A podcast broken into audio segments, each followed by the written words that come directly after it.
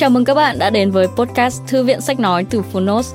Ở podcast này, chúng tôi chia sẻ phần mở đầu và chương 1 của những sách nói bán chạy thuộc nhiều lĩnh vực và chủ đề khác nhau, được đội ngũ của Phonos chọn lọc kỹ lưỡng.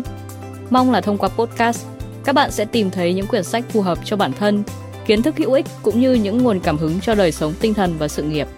Podcast Thư viện Sách Nói được phát sóng đều đặn hàng ngày. Mời các bạn cùng đón nghe! Và nếu yêu thích nội dung này, hãy tải ngay ứng dụng âm thanh số và sách nói có bản quyền Phonos để nghe trọn vẹn cuốn sách. Ngoài ra, Phonos còn sở hữu hàng ngàn nội dung hấp dẫn khác như tóm tắt sách, ebook, thiền, chuyện thiếu nhi, chuyện ngủ, nhạc chủ đề, vân vân. Còn bây giờ, hãy cùng lắng nghe chương 1 của cuốn sách hôm nay nhé.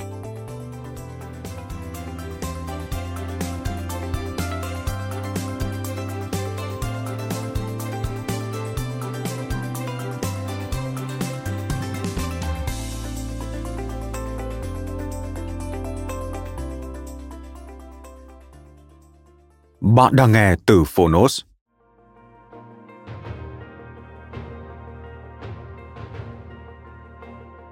Kinh tế học thiêng liêng Tiền bạc, quà tặng và xã hội trong thời đại chuyển giao. Tác giả Charles Eisenstein. Người dịch Nhóm Unschool Nguyễn Phương Anh Đinh Hoàng Giang Trần An. Hiệu đính Lê Duy Nam Lê Hải Anh. Độc quyền tại Phonos.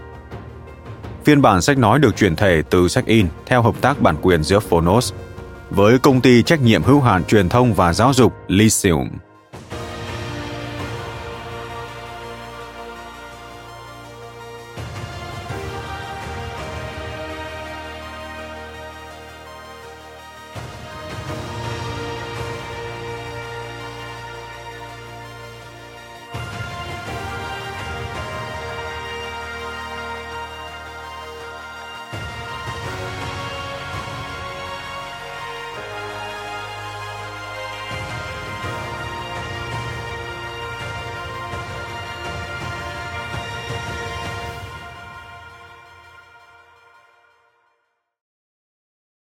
Dành tặng bố mẹ tôi và tất cả những người đã mang tới cho tôi thật nhiều điều mà không hề mong chờ báo đáp. Lời nói đầu.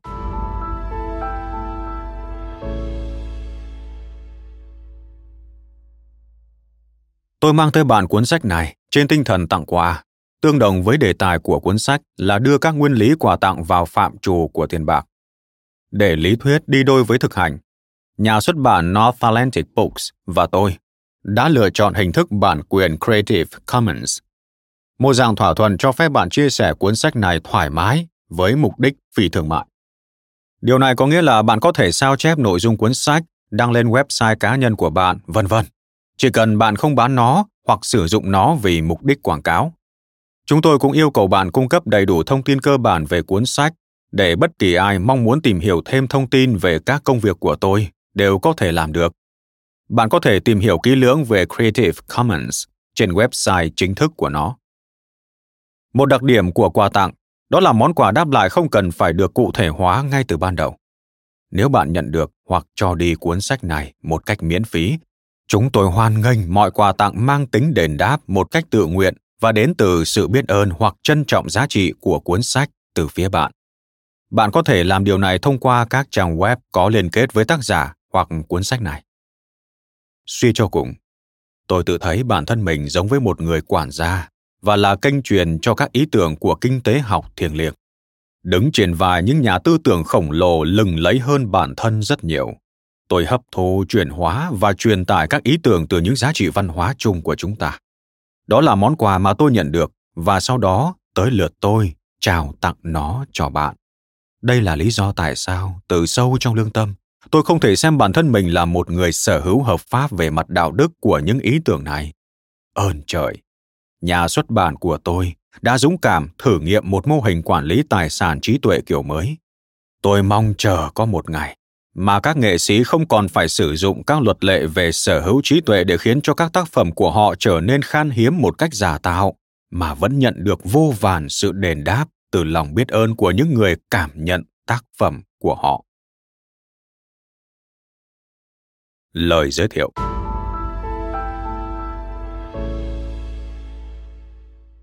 Mục đích của cuốn sách này là làm cho tiền và nền kinh tế trở nên thiêng liêng như mọi thứ khác trong vũ trụ. Hiện nay, chúng ta thường gán tiền với những thứ trần tục và chúng ta có lý khi làm việc này. Nếu có bất cứ điều gì thiêng liêng trong thế giới này, đó chắc chắn không phải là tiền. Tiền dường như là kẻ thù của những bản năng tốt đẹp của chúng ta. Được minh chứng rõ nhất, mỗi khi chúng ta muốn làm điều tốt hoặc muốn trở nên hào phóng thì ý nghĩ, mình không thể làm được vì không có tiền, xen vào và gây trở ngại. Tiền dường như là kẻ thù của cái đẹp. Tiền dường như là kẻ thù của mọi cuộc cải cách xã hội và chính trị chính đáng. Khi mà các tập đoàn quyền lực sử dụng tiền nhằm gây ảnh hưởng lên luật pháp theo hướng tăng lợi nhuận của chính mình. Tiền dường như đang hủy diệt trái đất khi chúng ta tàn phá đại dương, rừng đất và mọi loài để nuôi dưỡng lòng tham không giới hạn. Ít nhất là từ khi chúa jesus đuổi những người đổi tiền ra khỏi đền thờ, chúng ta đã cảm thấy rằng có một cái gì đó xấu xa ở tiền bạc. Quý thính giả thân mến, những người đổi tiền, nguyên văn, money changers có nhiều dị bản trong kinh thánh, nhưng thường thống nhất ở một điểm là jesus rất không đồng tình với những người muốn lợi dụng tín ngưỡng để kiếm tiền bằng việc cung cấp dịch vụ đổi tiền. Khi các chính trị gia mãi kiếm tiền thay vì phục vụ cho lợi ích cộng đồng, chúng ta nói họ tham nhũng. Các tính từ như bẩn thỉu và dơ giấy miêu tả tiền một cách tự nhiên. Những người đi tu được cho là không liên quan gì đến tiền.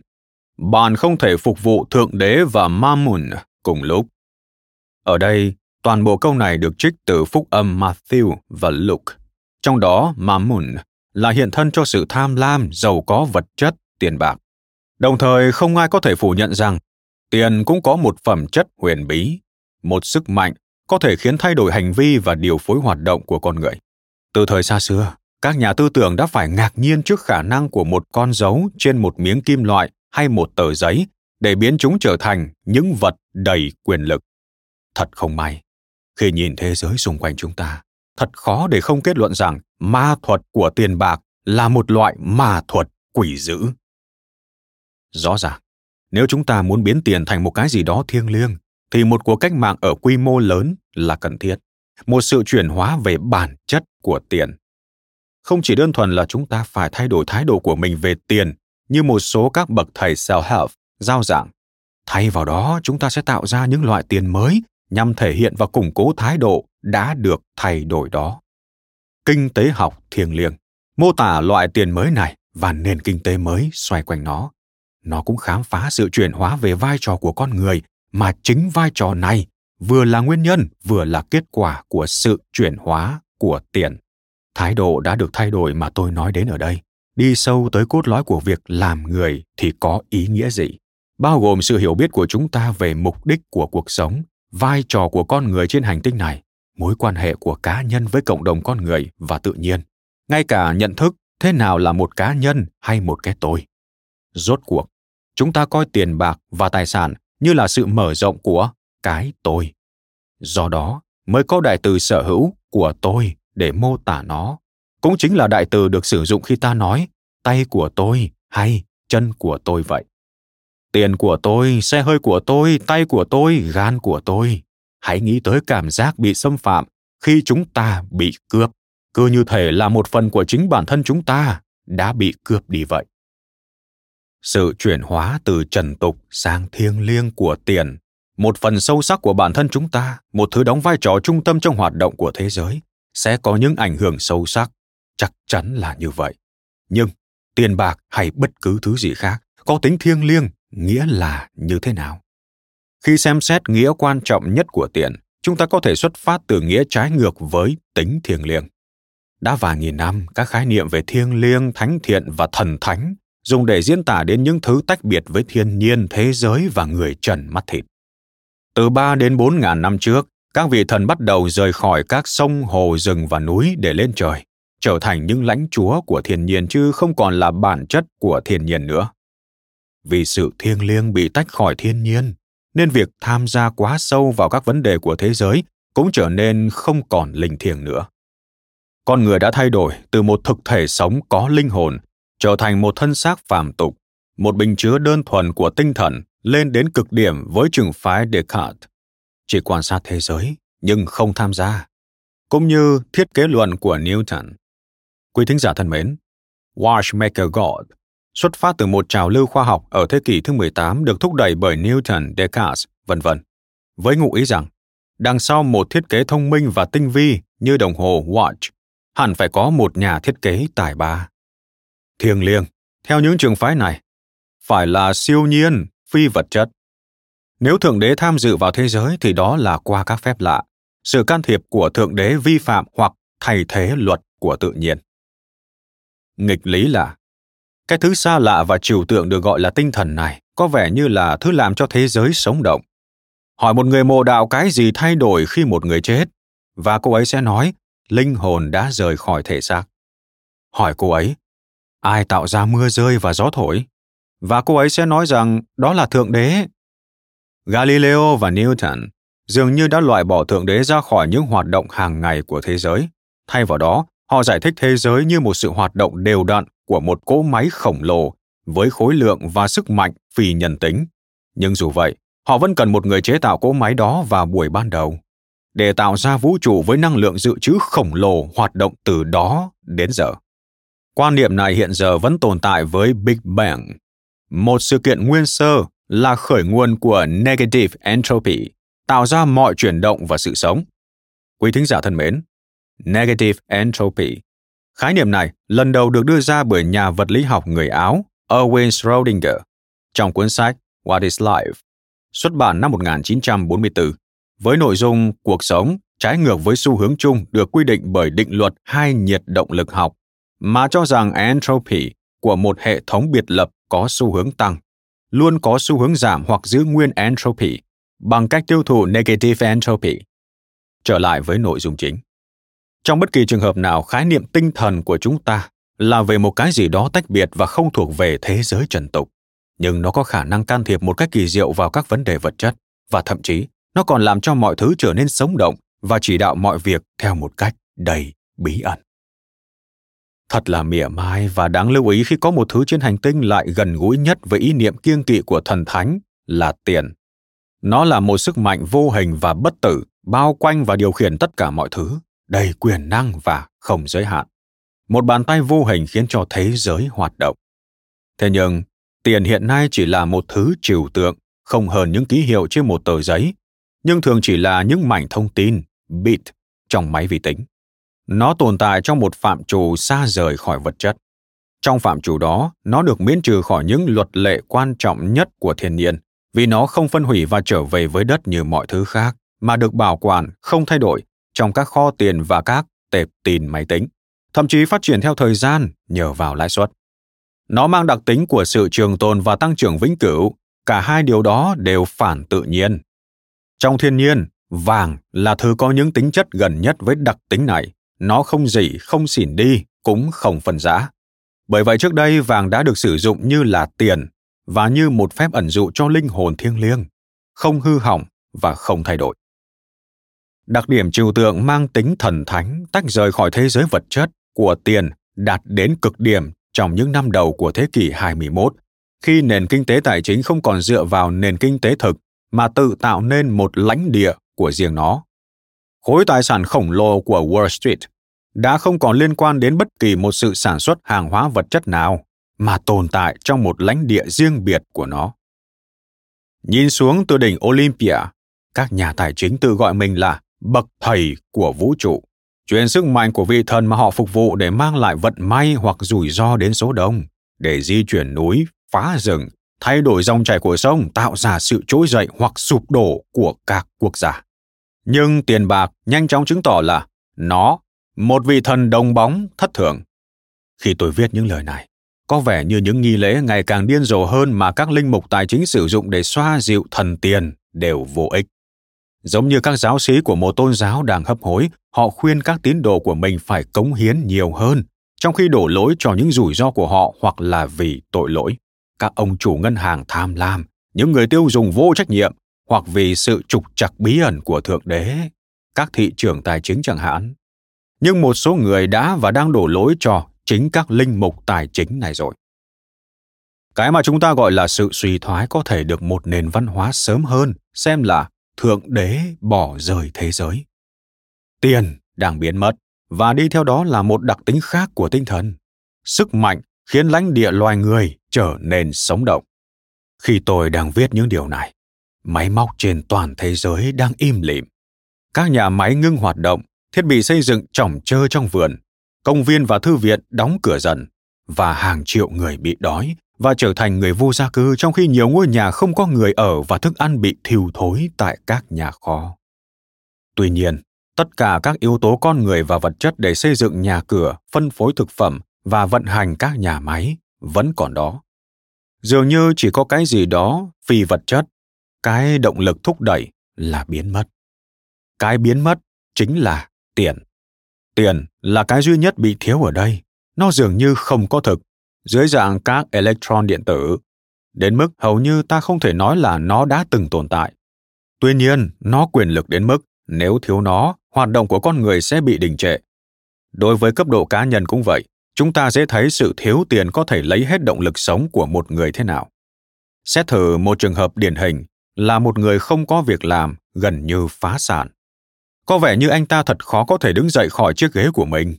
Dường như tiền làm cho cả người lẫn máy móc trở nên có sức sống. Thiếu tiền, chúng ta trở nên chán nản. Chúng ta không nhận ra rằng khái niệm của chúng ta về thần thánh đã thu hút vào nó một vị thần phù hợp với khái niệm đó và cho nó quyền lực tối cao trên trái đất. Bằng cách tách rời linh hồn khỏi xác thân, tinh thần khỏi vật chất và thượng đế khỏi thiên nhiên, chúng ta đã dựng lên một thế lực cai trị nhưng vô hồn xa lạ, không thiêng liêng và phản tự nhiên. Vì vậy, khi tôi nói về việc làm cho tiền trở nên thiêng liêng, tôi không kêu gọi một đấng gì đó siêu nhiên đến truyền bá tính thiêng liêng vào các thực thể tự nhiên trần tục và trơ lì. Thay vào đó, tôi đang quay ngược thời gian, trở lại thời mà trước khi có sự chia rẽ giữa vật chất và tinh thần, khi sự thiêng liêng là thuộc tính cố hữu của tất cả. Vậy, thiêng liêng là gì? Nó có hai khía cạnh, tính độc đáo và tính kết nối. Một điều thiêng liêng là một thứ đặc biệt và duy nhất vì vậy nó vô cùng quý giá nó không thể thay thế được nó không có giá trị tương đương và do đó không có giá trị hữu hạn bởi giá trị chỉ có thể được xác định khi đem ra so sánh tiền giống như tất cả các cách đo lường là một tiêu chuẩn để so sánh mặc dù nó là duy nhất, nhưng cái thiêng liêng vẫn không thể tách rời khỏi tất cả những gì đã tạo ra nó, khỏi lịch sử của nó, và cũng không tách rời khỏi vị trí của nó trong ma trận của tất cả mọi sự hiện hữu. Bây giờ bạn có thể nghĩ rằng thực sự mọi thứ và mọi mối quan hệ là thiêng liêng. Điều đó có thể đúng, nhưng mặc dù về mặt trí tuệ chúng ta có thể tin là như thế, nhưng không phải lúc nào chúng ta cũng cảm thấy thế chúng ta cảm thấy có một số điều thiêng liêng, một số điều khác thì không. Những thứ khiến chúng ta cảm thấy thiêng liêng, chúng ta tôn thờ chúng và mục đích tối thượng của những điều thiêng liêng là nhắc nhở chúng ta về sự thiêng liêng của vạn vật. Hiện tại chúng ta sống trong một thế giới đã bị tách khỏi tính thiêng liêng của nó. Bởi vậy nên, rất ít điều thực sự cho chúng ta cảm giác được sống trong một thế giới thiêng liêng. Các sản phẩm được sản xuất hàng loạt, các mặt hàng được chuẩn hóa những ngôi nhà giống hệt nhau, các gói thực phẩm giống hệt nhau và các mối quan hệ ẩn danh với các cơ quan chức năng, tất cả đều phủ nhận tính độc đáo của thế giới. Nguồn gốc xa xôi của các đồ vật mà ta sở hữu, sự ẩn danh trong mối quan hệ, sự thiếu vắng của những hậu quả có thể trông thấy được trong việc sản xuất và tiêu hủy hàng hóa, tất cả đều phủ nhận tính kết nối. Vì vậy, chúng ta sống mà không có trải nghiệm sự thiêng liêng tất nhiên trong tất cả những thứ từ chối tính độc đáo và tính kết nối tiền luôn đi đầu bản thân ý tưởng về đồng xu thì đã bắt nguồn từ mục tiêu chuẩn hóa sao cho mỗi đồng drachma, mỗi đồng stater, mỗi đồng shekel và mỗi đồng nhân dân tệ đều có chức năng giống nhau. Hơn nữa khi nó là một phương tiện phổ quát và trừu tượng cho việc trao đổi, tiền ly khai khỏi nguồn gốc của nó, tách biệt khỏi sự liên kết của nó với vật chất. Một đồng đô la luôn là một đồng đô la, không quan trọng là ai đưa nó cho bạn. Chúng ta sẽ nghĩ rằng một người nào đó thật trẻ con khi họ gửi một khoản tiền vào ngân hàng và rút ra một tháng sau đó và phàn nàn rằng Này này, đây không phải là những đồng tiền tôi đã gửi, đây là những tờ tiền khác. Theo mặc định, cuộc sống được tiền tệ hóa là một cuộc sống trần tục vì tiền bạc và những thứ nó mua được thiếu tính thiêng liêng. Một quả cà chua mua ở siêu thị và một quả được trồng trong vườn của người hàng xóm và đem sang cho tôi thì khác nhau thế nào? Một ngôi nhà được xây dựng sẵn và một ngôi nhà được xây dựng bởi một người hiểu tôi và hiểu cuộc đời tôi với sự tham gia trực tiếp của tôi thì khác nhau thế nào? Sự khác biệt cơ bản phát sinh từ các mối quan hệ cụ thể kết hợp tính duy nhất của người cho và người nhận. Khi cuộc sống đầy những điều như vậy, được thực hiện bởi cái tâm, kết nối bởi mạng lưới các câu chuyện gắn liền với con người và nơi chốn mà chúng ta biết, thì đó là một cuộc sống phong phú, một cuộc sống mang tính nuôi dưỡng. Hiện nay chúng ta đang sống dưới một chướng ngại vật của sự giống nhau, của sự thiếu cá tính. Ngay cả các sản phẩm làm theo yêu cầu, nếu được sản xuất hàng loạt, cũng chỉ cung cấp một vài hoán vị của các khối tiêu chuẩn giống nhau. Sự giống nhau này diệt chết linh hồn và làm cho cuộc sống trở nên rẻ mạt. Sự hiện diện của điều thiêng liêng giống như một sự trở về nhà. Ngôi nhà mà từ trước tới nay vẫn luôn ở đó và về với sự thật, một sự thật vẫn luôn tồn tại. Nó diễn ra khi tôi quan sát một con côn trùng hay một cái cây, nghe bản giao hưởng của những chú chim hay tiếng kêu của những con ếch, cảm nhận bùn giữa các kẽ ngón chân, chăm chú ngắm nhìn một đối tượng được tạo tác đẹp đẽ, hiểu được sự hoạt động phức tạp đến mức khó tin của một tế bào hoặc một hệ sinh thái, chứng kiến sự đồng bộ hoặc các biểu tượng trong cuộc sống của bản thân tôi, ngắm những đứa trẻ hạnh phúc chơi đùa hay cảm động vì một tác phẩm của một thiên tài. Những trải nghiệm đó dù phi thường, nhưng chúng không tách biệt khỏi phần còn lại của cuộc sống, mà quả thực sức mạnh của chúng đến từ sự thoáng hiện của một thế giới thực hơn, một thế giới thiêng liêng là nền tảng của thế giới của chúng ta. Vậy cái ngôi nhà vẫn luôn ở đó, cái à, sự thật vẫn luôn tồn tại đó là cái gì? Đó là chân lý về sự hợp nhất hoặc sự kết nối của tất cả mọi vật hiện hữu. Và cảm giác rằng chúng ta đang tham dự vào một điều gì đó lớn lao hơn cả bản thân chúng ta. Nhưng đồng thời cũng chính là chúng ta. Trong sinh thái học, đó là nguyên tắc phụ thuộc lẫn nhau. Rằng tất cả mọi loài phải phụ thuộc vào những loài khác xung quanh nó thì mới sống sót được. Các mối liên hệ giữa các loài vươn xa hơn rồi bao trùm toàn bộ hành tinh. Sự tuyệt chủng của bất kỳ loài nào cũng đều dẫn đến sự mất đi tính toàn vẹn, sức khỏe và bản thể của chính chúng ta. Một điều gì đó thuộc về sự tồn tại của chính chúng ta đã mất nếu cái thiêng liêng là cửa ngõ dẫn tới sự hợp nhất cơ bản của vạn vật, thì nó cũng đồng thời là cửa ngõ dẫn tới tính độc đáo và sự đặc biệt của mỗi cá thể. Một cá thể thiêng liêng là độc nhất vô nhị. Nó mang theo bản thân tính duy nhất, không thể bị thuyên giảm thành một nhóm có đặc điểm chung nhất nào đó. Đó là lý do vì sao khoa học rút gọn, dường như tước đi tính thiêng liêng của thế giới. Vì tất cả mọi thứ đều bị biến thành một tổ hợp này hoặc tổ hợp khác của một số những thành phần trùng nhất nào đó. Quý thính giả thân mến, ở đây khoa học rút gọn, nguyên văn tiếng Anh là reductionism. Chủ nghĩa rút gọn tin rằng có thể tiếp cận bất kỳ thứ phức tạp nào bằng cách rút gọn chúng thành những tác động qua lại của các thành phần cấu tạo nền chúng hoặc thành những thứ đơn giản và cơ bản hơn. Thường thì thông qua các bước rút gọn này, các nhà khoa học hay có một số những giả thuyết đơn giản hóa chỉ xét trên một điều kiện lý tưởng và bỏ qua thực tiễn phức tạp hơn rất nhiều. Trở lại với nội dung chính. Quan niệm này phản chiếu hệ thống kinh tế của chúng ta. Bản thân nó bao gồm các mặt hàng, các mô tả công việc, các quy trình, các dữ liệu đầu ra và đầu vào được chuẩn hóa. Và cái thứ trùng nhất, cao hơn tất cả, tiền. Một sự trừu tượng, tột đỉnh. Trước đây mọi việc không như thế những người sống theo bộ lạc nhìn nhận mỗi sinh vật không phải chỉ là một thành viên của một hạng mục, mà là một cá thể duy nhất. Ngay cả hòn đá đám mây và những giọt nước tưởng như giống nhau cũng được coi là những sinh vật có trì giác và duy nhất. Các sản phẩm được làm ra bởi bàn tay con người cũng là độc nhất. Nó mang theo mình những cái không đồng đều, đặc trưng của người làm ra nó. Đây chính là mối liên kết giữa hai đặc điểm của sự thiêng liêng là tính độc đáo và tính kết nối.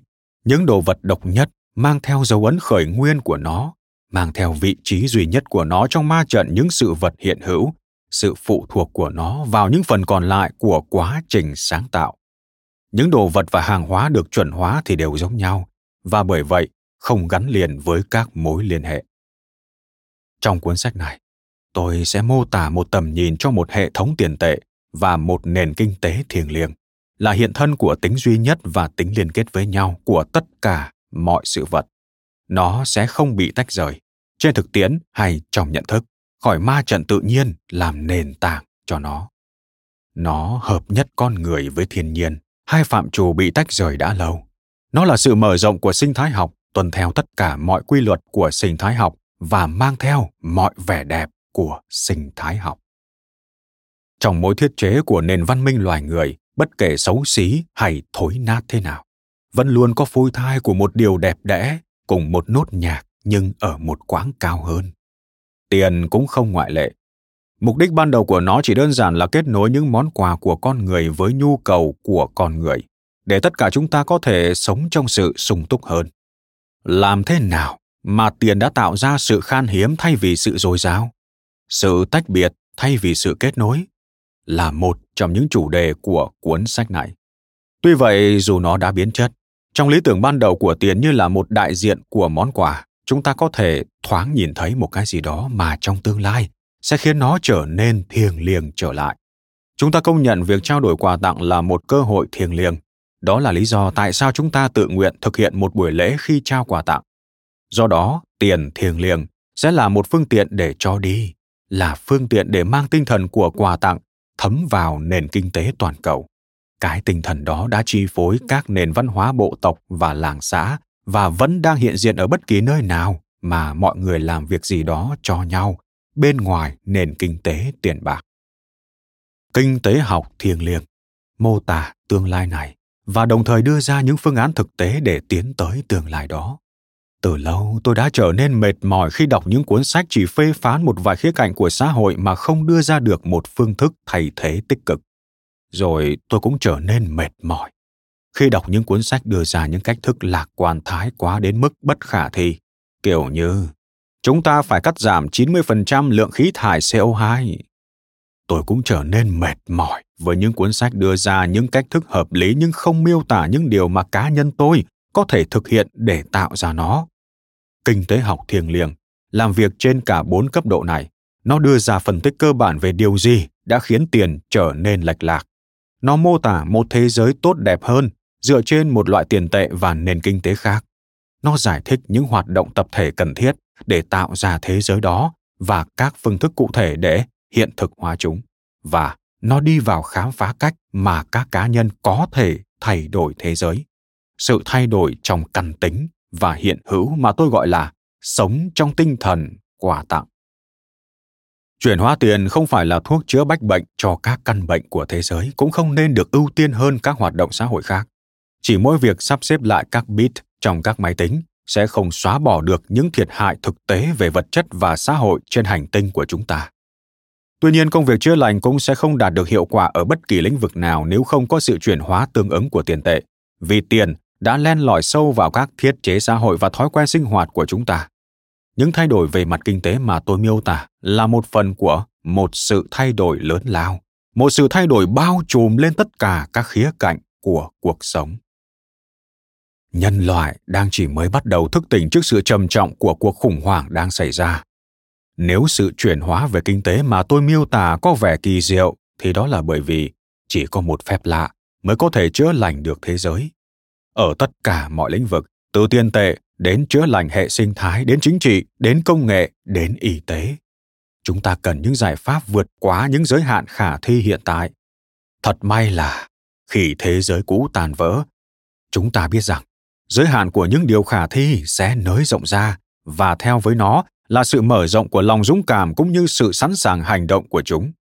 Sự hội tụ của các cuộc khủng hoảng hiện tại trong lĩnh vực tiền tệ, năng lượng, giáo dục, y tế, nước, đất, khí hậu, chính trị, môi trường và nhiều nữa. Là một cuộc khủng hoảng sẽ đưa chúng ta bước sang một cuộc sống mới, một thế giới mới. Chúng ta không thể ngăn những cuộc khủng hoảng này thâm nhập vào đời sống cá nhân và thế giới của chúng ta sẽ sụp đổ. Chúng ta sẽ bước vào một thế giới mới với một căn tính mới. Đây là lý do tại sao nhiều người cảm thấy có một ý nghĩa tâm linh nào đó đằng sau cuộc khủng hoảng trên hành tinh của chúng ta thậm chí ngay cả trong cuộc khủng hoảng kinh tế.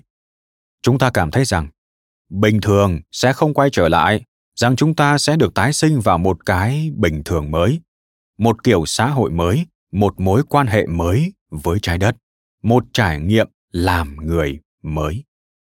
Tôi cống hiến toàn bộ sự lao động của tôi cho một thế giới tốt đẹp hơn mà trái tim của chúng ta biết nó có thể tồn tại tôi nói trái tim của chúng ta.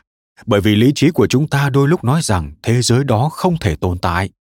Lý trí của chúng ta luôn nghi ngờ và cho rằng mọi việc sẽ khó mà khác với những gì kinh nghiệm đã dạy chúng ta. Có thể bạn cảm thấy ngờ vực, coi thường hoặc thất vọng khi bạn đọc hay lắng nghe mô tả của tôi về một nền kinh tế thiêng liêng. Có thể bạn cảm thấy muốn bỏ qua lời của tôi vì cho rằng nó lý tưởng đến mức vô vọng bản thân tôi cũng từng muốn giảm nhẹ những lời mô tả của mình để khiến nó trở nên hợp lý hơn, có trách nhiệm hơn, phù hợp hơn với những kỳ vọng nhỏ nhoi của chúng ta về cuộc sống và về thế giới. Nhưng, nếu giảm nhẹ như thế thì sẽ không nói lên được sự thật. Tôi sẽ dùng những công cụ của lý trí để nói lên những điều trong trái tim tôi. Trong tim tôi tôi biết rằng chúng ta có thể kiến tạo nên một nền kinh tế và một xã hội đẹp đẽ như thế. Và điều gì kém hơn thế thì đều không xứng đáng phải bận tâm. Không lẽ, chúng ta đã tuyệt vọng đến mức không thể mong cầu được một thế giới thiêng liêng? Phần 1 kinh tế học của chia cắt.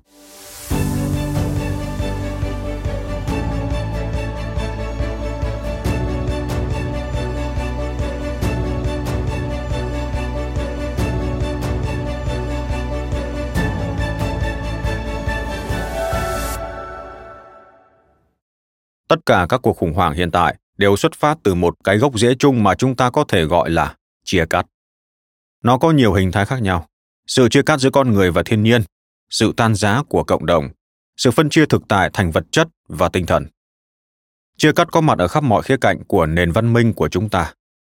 Nó không bền vững bởi nó đang tạo ra các cuộc khủng hoảng ngày càng lớn mà chính những cuộc khủng hoảng đó đang đưa chúng ta vào một kỷ nguyên mới, kỷ nguyên của hợp nhất chia cắt không phải là một thực tại cuối cùng, mà chỉ là một phóng chiếu con người, một hệ tư tưởng, một câu chuyện. Cũng như trong tất cả các nền văn hóa, câu chuyện về con người của chúng ta có hai phần liên quan mật thiết tới nhau. Câu chuyện về cái tôi và câu chuyện về thế giới. Câu chuyện đầu tiên là về một cái tôi tách biệt và khôn ngoan, một bong bóng tâm lý, một linh hồn bị đóng kín trong xác thịt, một kiểu hình sinh học được chỉ huy bởi các gen của chính nó để tìm kiếm tư lợi duy trì nòi giống. Một tác nhân có lý trí, tìm kiếm tư lợi kinh tế. Một nhà quan sát vật lý đang ngắm nhìn một vũ trụ tách biệt ở bên ngoài. Một ý thức bị giam cầm trong thân xác. Xin được nói thêm một chút. Kiểu hình sinh học ở đây. Còn được biết tới với cái tên phenotype là tập hợp tất cả những đặc điểm, tính trạng có thể quan sát được của một sinh vật. Do nhà di truyền học người Đan Mạch Wilhelm Johansson đưa ra vào năm 1909. Trở lại với nội dung chính. Câu chuyện thứ hai là câu chuyện về thăng tiến Ascend, Rằng nhân loại xuất thân từ một trạng thái ngu dốt và yếu ớt, đang nắm lấy các sức mạnh của thiên nhiên và khám phá ra những bí mật của vũ trụ. Tiến thẳng tới định mệnh của mình là làm chủ hoàn toàn và siêu việt hơn cả thiên nhiên.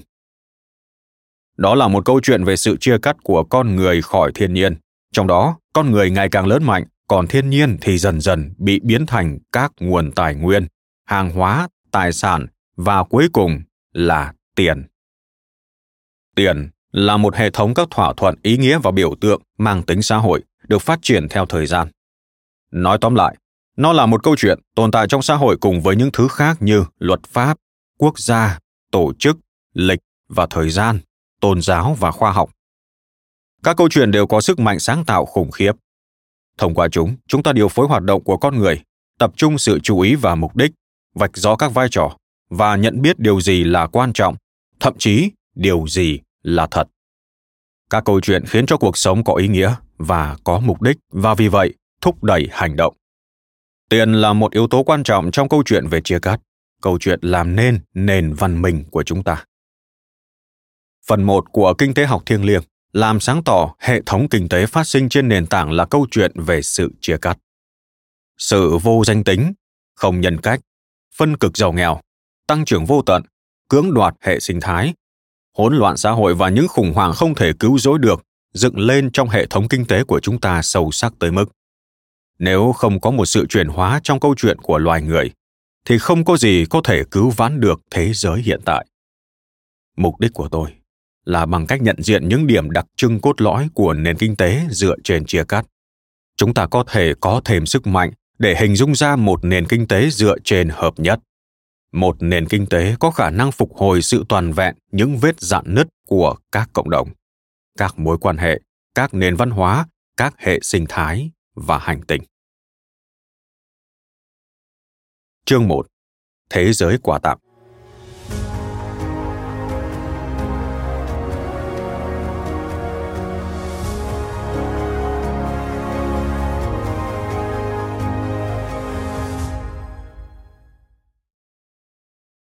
Kể cả sau từng ấy thời gian, mặt trời không bao giờ nói với trái đất, bạn nợ tôi. Hãy nhìn xem điều gì xảy ra với một tình yêu như thế. Nó thắp sáng cả bầu trời. Harfies ban đầu là món quà. Chúng ta sinh ra là những đứa trẻ sơ sinh yếu đuối. Những sinh vật thuần túy chỉ biết nhận mà có rất ít để cho đi. Tuy vậy, chúng ta được nuôi dưỡng, được bảo vệ, được ôm ấp và vỗ về dù chưa làm bất kỳ điều gì để xứng đáng được như vậy, dù chẳng có gì để đổi lấy những điều đó. Sự trải nghiệm này như nhau đối với tất cả mọi người đã trải qua thời ấu thơ, cho chúng ta biết vài điều về bản năng tâm linh sâu sắc nhất của mình. Cuộc sống của chúng ta được ban cho chúng ta, bởi vậy trạng thái mặc định của chúng ta là biết ơn. Đó là chân lý của sự tồn tại của chúng ta. Kể cả nếu bạn đã có một tuổi thơ khủng khiếp, nếu bạn đang đọc hoặc nghe những dòng này, ít nhất bạn đã được cho đủ để sống tới lúc trưởng thành. Trong những năm đầu đời, không có điều gì trong trải nghiệm này là do bạn tự kiếm hay tự tạo ra cả. Tất cả đều là một món quà. Hãy thử tưởng tượng bây giờ bạn bước ra khỏi nhà và đâm đầu vào một thế giới xa lạ và bạn hoàn toàn yếu ớt. Bạn không thể tự kiếm ăn hay kiếm quần áo để mặc, không thể điều khiển được chân tay mình, thậm chí không thể phân biệt nơi đâu cơ thể bạn kết thúc và đâu là khởi đầu của thế giới bên ngoài. Rồi có một sinh vật khổng lồ đến và ôm bạn, cho bạn ăn, chăm sóc bạn và yêu thương bạn. Như thế thì bạn có thấy biết ơn hay không? Trong những thời khắc sáng suốt có thể là sau một cú suýt chết, hoặc khi tiến một người về thế giới bên kia. Chúng ta biết rằng bản thân sự sống là một món quà. Chúng ta trải nghiệm một sự biết ơn to lớn vì được sống. Chúng ta bước đi trong sự kinh ngạc trước sự màu nhiệm của cuộc sống, niềm vui được thở sự thích thú trước các màu sắc và âm thanh, niềm hạnh phúc khi được uống nước để làm tan cơn khát, sự ngọt ngào của khuôn mặt một người thân yêu cái cảm giác lẫn lộn giữa lòng kính phục và lòng biết ơn này là một dấu hiệu chắc chắn về sự tồn tại của những điều thiêng liêng. Chúng ta cảm thấy sự tôn kính và lòng biết ơn tương tự khi chúng ta thấy được sự tuyệt diệu của thiên nhiên, tính phức tạp và trật tự kỳ diệu của một hệ sinh thái, một sinh vật, một tế bào. Chúng hoàn hảo một cách khó tin, vượt xa những gì mà tâm trí ta có thể tưởng tượng có thể tạo nên, thậm chí có thể hiểu dù chỉ một phần nhỏ xíu của chúng. Tuy vậy, chúng đang tồn tại, mà không phải do chúng ta tạo nên. Cả một thế giới để bao bọc và nuôi sống chúng ta. Chúng ta không cần phải hiểu chính xác cách mà một hạt giống nảy mầm và lớn lên. Chúng ta không cần can thiệp để khiến điều đó xảy ra. Đến tận bây giờ, sự hoạt động của một tế bào, một sinh vật, một hệ sinh thái vẫn còn là một điều bí ẩn chúng ta không cần điều khiển nó, cũng không cần hiểu nó hoạt động ra sao. Nhưng chúng ta vẫn được nhận hoa trái của thiên nhiên. Bạn có thể tưởng tượng được sự kinh ngạc và lòng biết ơn của tổ tiên của chúng ta khi họ cảm thấy không xứng đáng với những gì mà thế giới bàn tặng cho họ một cách hào phóng như vậy không? Không lạ gì khi những nhà tư tưởng tôn giáo xưa kia nói rằng, thượng đế đã tạo nên thế giới. Và không lạ gì khi họ nói, thượng đế ban tặng thế giới cho ta. Câu đầu tiên thể hiện lòng khiêm tốn, câu thứ hai thể hiện lòng biết ơn. Thật đáng buồn là, sau này các nhà thần học lại bóp méo điều này thành, thượng đế cho chúng ta thế giới để chúng ta khai thác, bóc lột và thống trị.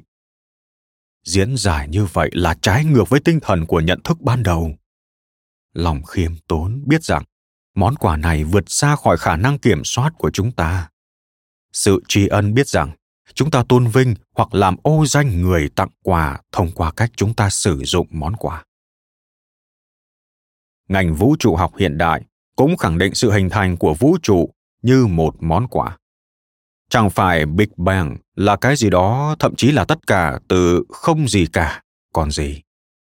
Cảm giác này được củng cố bởi việc kiểm tra kỹ hơn các hằng số vật lý khác nhau. Tốc độ ánh sáng, khối lượng electron sức mạnh tương đối của bốn lực cơ bản vân vân bằng một cách không thể giải thích được. Tất cả đều có những giá trị chính xác cần thiết cho một vũ trụ chứa vật chất các ngôi sao và sự sống. Như thể cả vũ trụ được xây dựng cho chúng ta để chúng ta có thể tồn tại. Xin được nói thêm một chút. Nếu quý vị đã đọc hoặc lắng nghe cuốn The Ascent of Humanity, thì biết rằng chúng tôi ủng hộ chủ thuyết không có Big Bang, như chủ thuyết vũ trụ trạng thái vững bền năng động Dynamic Steady State Universe của Harton Art, cho rằng vũ trụ là một tập hợp các vật chất liên tục sinh ra, tăng trưởng và chết đi, không có điểm đầu hay điểm cuối. Thậm chí với thuyết Big Bang, vũ trụ cũng xuất hiện từ hư vô, như một món quà. Trở lại với nội dung chính. Ban đầu là món quà. Trong sự khởi đầu nguyên thủy của thế giới vào thời điểm bắt đầu của sự sống và trong giai đoạn trứng nước của loài người. Vì vậy, lòng biết ơn là điều tự nhiên đối với chúng ta. Nó rất căn bản, rất mãnh liệt đến mức rất khó để cắt nghĩa. Có lẽ đó là cảm giác một khi đã nhận được một món quà, thì chúng ta sẽ nảy sinh mong muốn đáp trả. Do đó, chúng ta có thể suy ra rằng, những người nguyên thủy được kết nối với lòng biết ơn ban đầu này, thể hiện nó trong các mối quan hệ xã hội và kinh tế của họ thật vậy, họ đã làm như thế. Hầu hết tài liệu về lịch sử tiền tệ bắt đầu với sự đổi trác ban sơ, nhưng sự đổi trác khá hiếm hoi giữa những người săn bắt hái lượm. Phương thức trao đổi kinh tế quan trọng nhất là tặng quà. Mặc dù rất căn bản, lòng biết ơn và sự hào phóng xuất phát từ đó cũng tồn tại với những khía cạnh khác, kém đẹp đẽ hơn của bản tính con người. Tôi tin vào tính thần thánh căn bản của loài người nhưng tôi cũng nhận ra rằng, chúng ta đã dấn thân vào một sự chia cắt khỏi tính thần thánh đó đã lâu và đã tạo ra một thế giới mà ở đó những người nhẫn tâm và tàn bạo, vươn lên, nắm lấy của cải và quyền lực. Cuốn sách này không giả vờ là những người đó không tồn tại, cũng như giả vờ rằng xu hướng đó không tồn tại trong mỗi con người. Thay vào đó, nó mong muốn làm thức dậy tinh thần của món quà đang ngủ trong chúng ta và tạo dựng nên những tổ chức là hiện thân của tinh thần đó và khuyến khích nó phát triển. Hệ thống kinh tế hiện nay trao thưởng cho sự ích kỷ và lòng tham. Một hệ thống kinh tế mà trao thưởng cho sự hào phóng, giống như trong các nền văn hóa cổ xưa, thì sẽ như thế nào? Hãy bắt đầu bằng cách hiểu rõ hơn về cơ chế của quà tặng. Tôi đã nhắc đến vấn đề trao đổi kinh tế ở trên nhưng nói chung đó không phải là một cách mô tả chính xác về cộng đồng sống trên nguyên tắc quà tặng. Sự lưu thông là một lựa chọn từ tốt hơn. Ngày nay chúng ta thường trao đổi quà cho nhau, nhưng trao đổi quà chính là một bước tiến tới sự đổi trác. Trong các cộng đồng cổ xưa, việc trao tặng quà được chi phối bởi các phong tục phức tạp. Những phong tục này vẫn còn tồn tại ngày nay trong các xã hội không hoàn toàn bị mất liên kết với quá khứ. Thông thường các mạng lưới quà tặng gắn liền với mạng lưới họ hàng huyết thống các phong tục chỉ định ai cho người nào. Bạn được kỳ vọng là phải cho đi với một số người.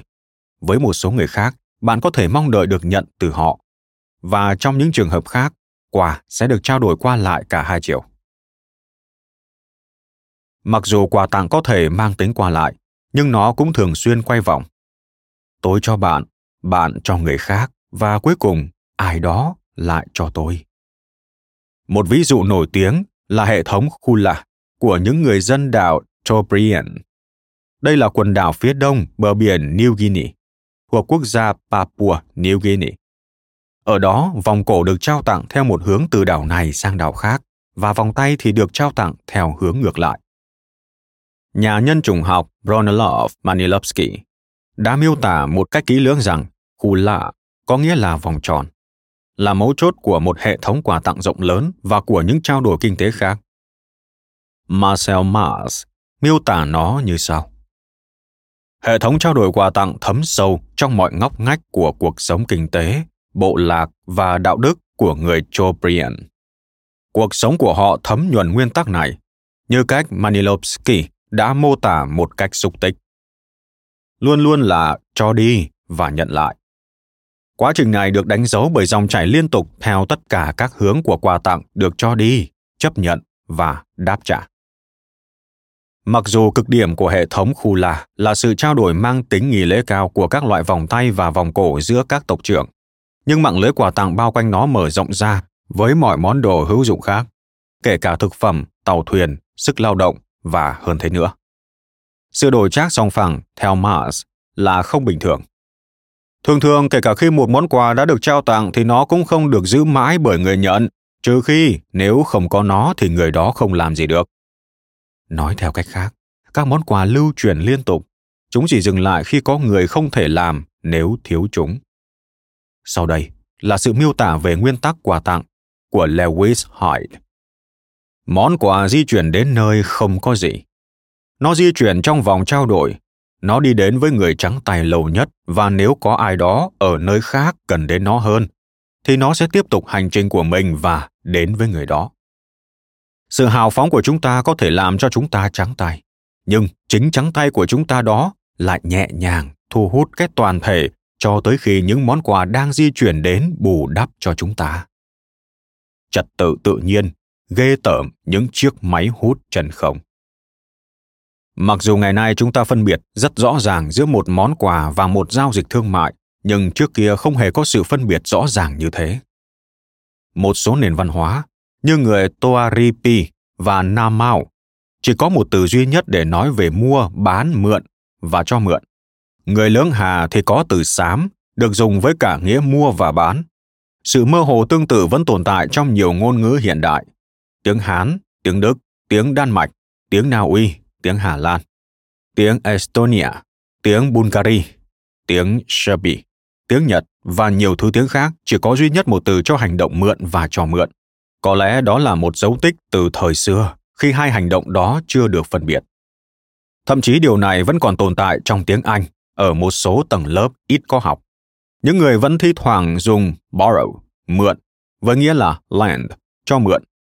Như trong câu I borrow him twenty dollars. Tôi mượn anh ấy 20 đô la. Làm sao có thể xảy ra tình trạng như vậy được? Bằng cách nào mà một từ lại có thể được dùng để mô tả cho hai nghĩa đối nghịch với nhau? Xin được nói thêm một chút. Chữ mua và bán trong tiếng Hán có phát âm và cách viết gần như giống hệt nhau. Chữ mua xuất phát từ hình ảnh mô tả một vỏ ốc, một hình thái sơ khai của tiền. Trong khi đó, chữ bán được phát triển mãi sau này, thể hiện cho một sự bất phân biệt giữa mua, bán, thủa sơ khai. Trở lại với nội dung chính. Lời giải thích sự nhập nhằng này nằm ở cơ chế của quà tặng.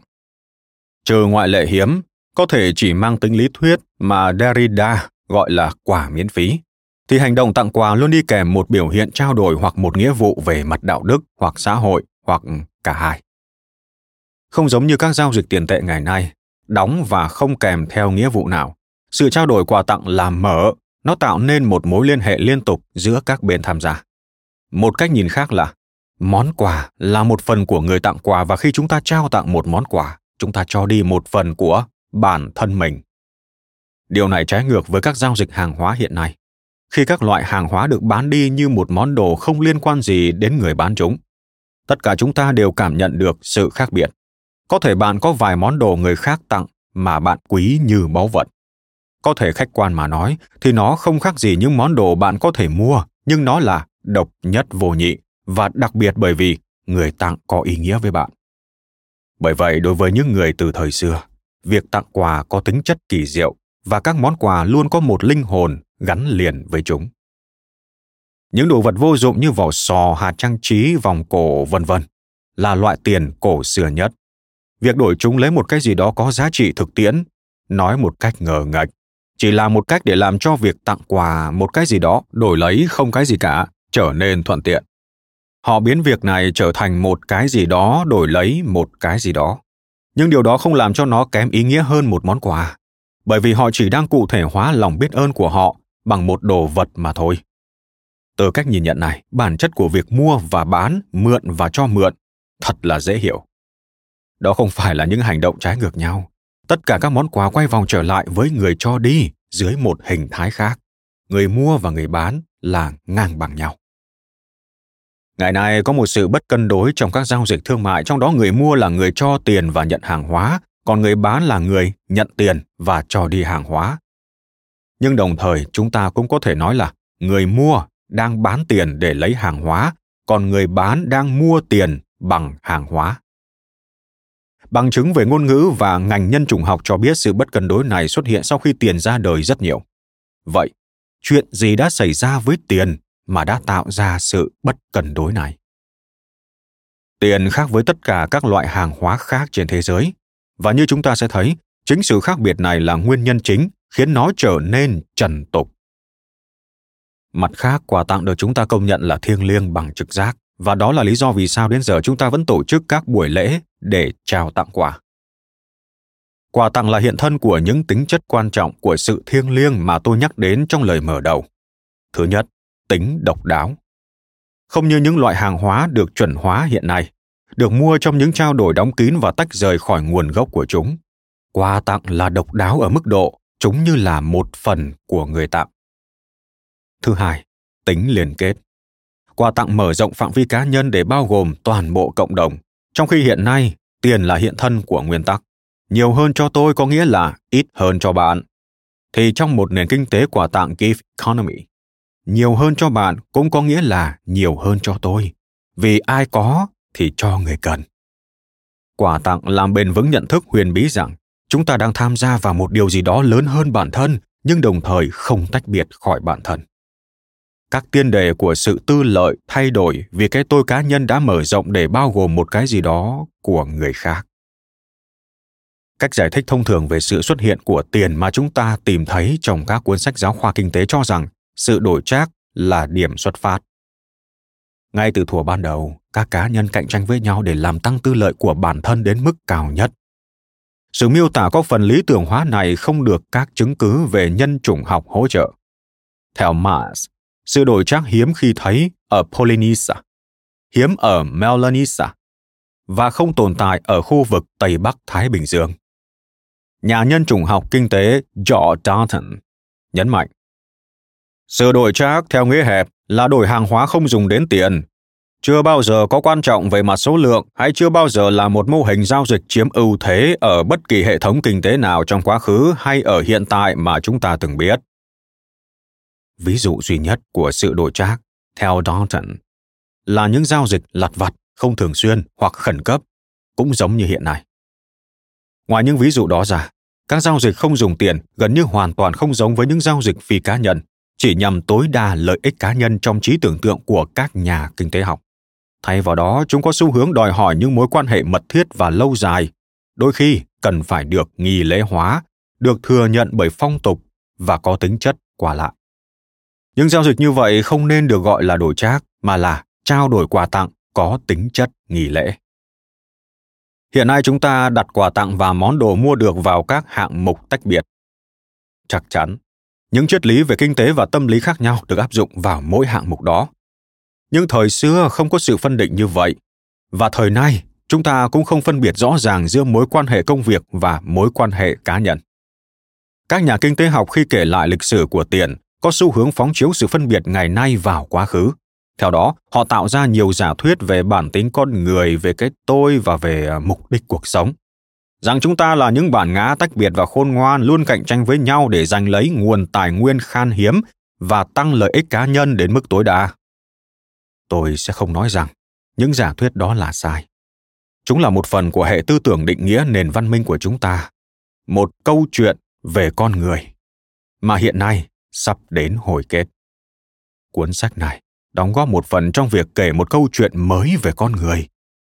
Sự chuyển hóa của tiền là một phần của sự chuyển hóa lớn hơn và nền tảng của nó dựa trên những giả định rất khác về cái tôi, cuộc sống và thế giới. Nền kinh tế của loài người chưa bao giờ xa cách khỏi vũ trụ học, tôn giáo và tâm lý. Không chỉ có nền kinh tế cổ xưa dựa trên nguyên tắc quà tặng, vũ trụ học và tôn giáo cổ xưa cũng vậy. Ngày nay cũng thế. Tiền với đặc tính tiêu chuẩn hóa, trừu tượng và vô danh tính đứng ngang hàng với những khía cạnh khác trong sự trải nghiệm của loài người. Nếu có một loại tiền khác, thì những hệ hình mới nào về khoa học, tôn giáo và tâm lý sẽ xuất hiện. Nếu tiền không phải được xuất phát từ thế giới tưởng tượng của các nhà kinh tế học về sự đổi trác được đong đếm để tăng lợi ích, thì nó xuất phát từ đâu? Tôi xin đề xuất là nó xuất phát như một phương thức để làm cho việc tặng quà, chia sẻ và sự hào phóng trở nên thuận tiện, hay ít nhất là nó có mang tinh thần đó. Để tạo ra một nền kinh tế thiêng liêng, chúng ta cần phục hồi lại tinh thần ban đầu đó của tiền. Về cơ bản, tiền là một khái niệm đẹp đẽ. Hãy để tôi ngây thơ một lát để hé lộ cái trọng tâm này, cái tinh túy tâm linh của tiền. Tôi có cái bạn cần và tôi mong muốn trao nó cho bạn. Vì vậy tôi cho đi, và bạn cảm thấy biết ơn và mong muốn đáp trả tôi bằng một thứ gì đó. Nhưng hiện tại, bạn không có thứ gì mà tôi cần. Bởi vậy bạn đưa cho tôi một món đồ tượng trưng cho lòng biết ơn của bạn. Một món đồ đẹp nhưng vô dụng, như một cái vòng cổ kết bằng vỏ só hoặc một màu bạc. Món đồ tượng trưng đó mang ý nghĩa, tôi đã cho đi cái mà người khác cần và đã có được lòng biết ơn của họ.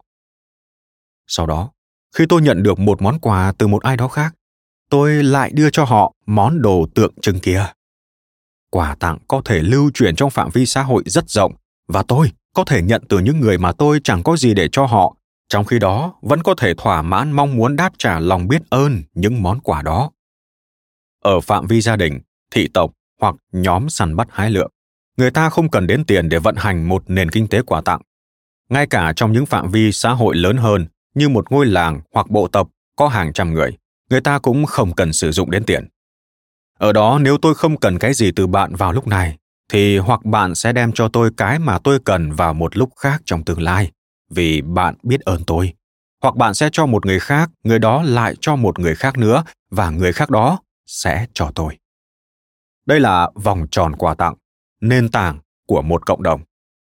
Trong một bộ tộc hoặc một ngôi làng, quy mô xã hội đủ nhỏ để những người cho tôi có thể nhận ra món quà mà tôi cho người khác. Trong một xã hội lớn như của chúng ta thì không xảy ra trường hợp đó. Nếu tôi cho anh một cách hào phóng, người nông dân trồng gừng cho tôi ở hawaii hay người kỹ sư thiết kế cái điện thoại của tôi ở nhật sẽ không biết điều đó. Bởi vậy thay vì sử dụng cái gì đó mang tính cá nhân để thể hiện sự biết ơn, chúng ta dùng tiền, vật đại diện cho sự biết ơn. Sự làm chứng của xã hội khi các món quà được trao trở thành vô danh tính. Tiền trở nên cần thiết khi phạm vi của quà tặng vượt ra khỏi phạm vi những người chúng ta biết ở mức độ cá nhân. Đó là khi quy mô kinh tế và sự phân chia sức lao động vượt quá phạm vi bộ tộc hoặc làng xã. Thật vậy, kiểu tiền đầu tiên xuất hiện trong các nền văn minh nông nghiệp phát triển vượt xa hơn các ngôi làng Neolithic, thời kỳ từ khoảng 15.000 năm trước công nguyên đến 2.000 năm trước công nguyên. Lưỡng Hà, Ai Cập, Trung Quốc và Ấn Độ. Các mạng lưới quà tặng truyền thống phân tán nhường chỗ cho các hệ thống phân phối có tính tập trung với đền thờ và cung điện hoàng gia là trung tâm. Rất có thể điều này được phát triển từ truyền thống trao đổi quà giữa các tộc trưởng rồi sau đó các món quà được đi tới họ hàng và bộ tộc của họ.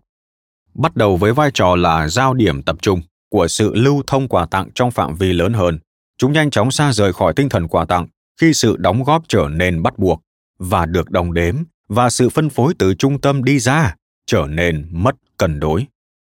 Các tài liệu cổ của Sumer, Iraq cổ đại, đã nhắc đến sự phân cực giàu nghèo, những người có tài sản và không có tài sản và mức lương thấp chỉ đủ để tồn tại. Mặc dù các đạo luật tại trung tâm chứ không phải giao thương trong thị trường điều hành sự lưu thông của hàng hóa, các đế chế nông nghiệp thủa đầu cũng sử dụng cái mà một số người gọi là tiền. các hàng hóa nông nghiệp và kim loại được tiêu chuẩn hóa thành đơn vị đóng vai trò làm phương tiện trao đổi, đơn vị đo lường giá trị và phương tiện tích lũy. Vì vậy, từ 4.000 năm trước, tiền đã không còn đáp ứng được kỳ vọng ngây thơ của tôi, rằng nó sẽ tạo ra sự sung túc hơn cho tất cả mọi người, bằng cách tạo điều kiện cho các món quà đáp ứng được các nhu cầu tương xứng. Bằng việc tạo điều kiện thuận lợi cho thương mại, thúc đẩy sản xuất hiệu quả và cho phép tích lũy vốn để thực hiện những dự án lớn, lẽ ra tiền nên làm cho cuộc sống phong phú hơn. Nó nên đem lại cho chúng ta sự thoải mái, nhàn hạ, hết lo lắng và một sự phân chia của cải công bằng. Thật vậy, lý thuyết kinh tế truyền thống dự đoán đủ mọi kết quả như vậy. Nhưng sự thật là tiền lại trở thành một tác nhân cho những điều ngược lại, nỗi lo lắng, sự gian khổ và sự phân cực giàu nghèo. Điều này mang tới cho chúng ta một nghịch lý. Nếu chúng ta muốn có một thế giới với công nghệ hiện đại, với dạp chiếu phim và các dàn nhạc giao hưởng, với mạng viễn thông và kiến trúc vĩ đại, với các đô thị quốc tế và văn học toàn cầu, chúng ta cần tiền hoặc thứ gì đó giống thế như một phương tiện để phối hợp hoạt động của con người trên phạm vi đủ lớn để tạo ra những thứ đó. Bởi vậy, tôi viết cuốn sách này để mô tả một hệ thống mà tiền được phục hồi lại tính chất thiêng liêng của nó như một tặng phẩm. Tôi nói phục hồi, vì tiền đã từng có ý nghĩa thiêng liêng và tuyệt diệu. Trước kia, các ngôi đền là nơi các sản phẩm nông nghiệp dư thừa được tích trữ và phân phối lại. Trung tâm của tôn giáo cũng đồng thời là trung tâm của kinh tế một vài tác giả khẳng định rằng đồng tiền tượng trưng đầu tiên không phải là tiền hàng hóa như vàng hay bạc đã được phát hành bởi các đền thờ và có thể dùng để đổi lấy thứ mại dâm linh thiêng của đền thờ. Chắc chắn là các ngôi đền có vai trò rất lớn trong việc phát hành tiền xu. Rất nhiều loại xu đã từng được in hình các con vật linh thiêng hoặc các vị thần. Việc này hiện nay vẫn còn tiếp diễn. Các tờ tiền giấy và đồng tiền xu đều mang hình các vị tổng thống được minh họa gần giống các vị thần. Xin được nói thêm một chút. Bernard Later đã khẳng định trong cuốn The Future of Money rằng đồng tiền bronze shekel là đồng xu sớm nhất, có niên đại khoảng 3.000 năm trước công nguyên. Tuy nhiên trong các nghiên cứu của mình, tôi chưa tìm thấy ở đâu nhắc tới điều này. Theo những gì tôi biết, những đồng xu sớm nhất xuất hiện tại Lydia và Trung Quốc cùng lúc vào khoảng thế kỷ thứ bảy trước công nguyên. Trở lại với nội dung chính. Có thể một ngày nào đó chúng ta sẽ không cần đến tiền để có một nền kinh tế quà tặng trên phạm vi hàng tỷ người.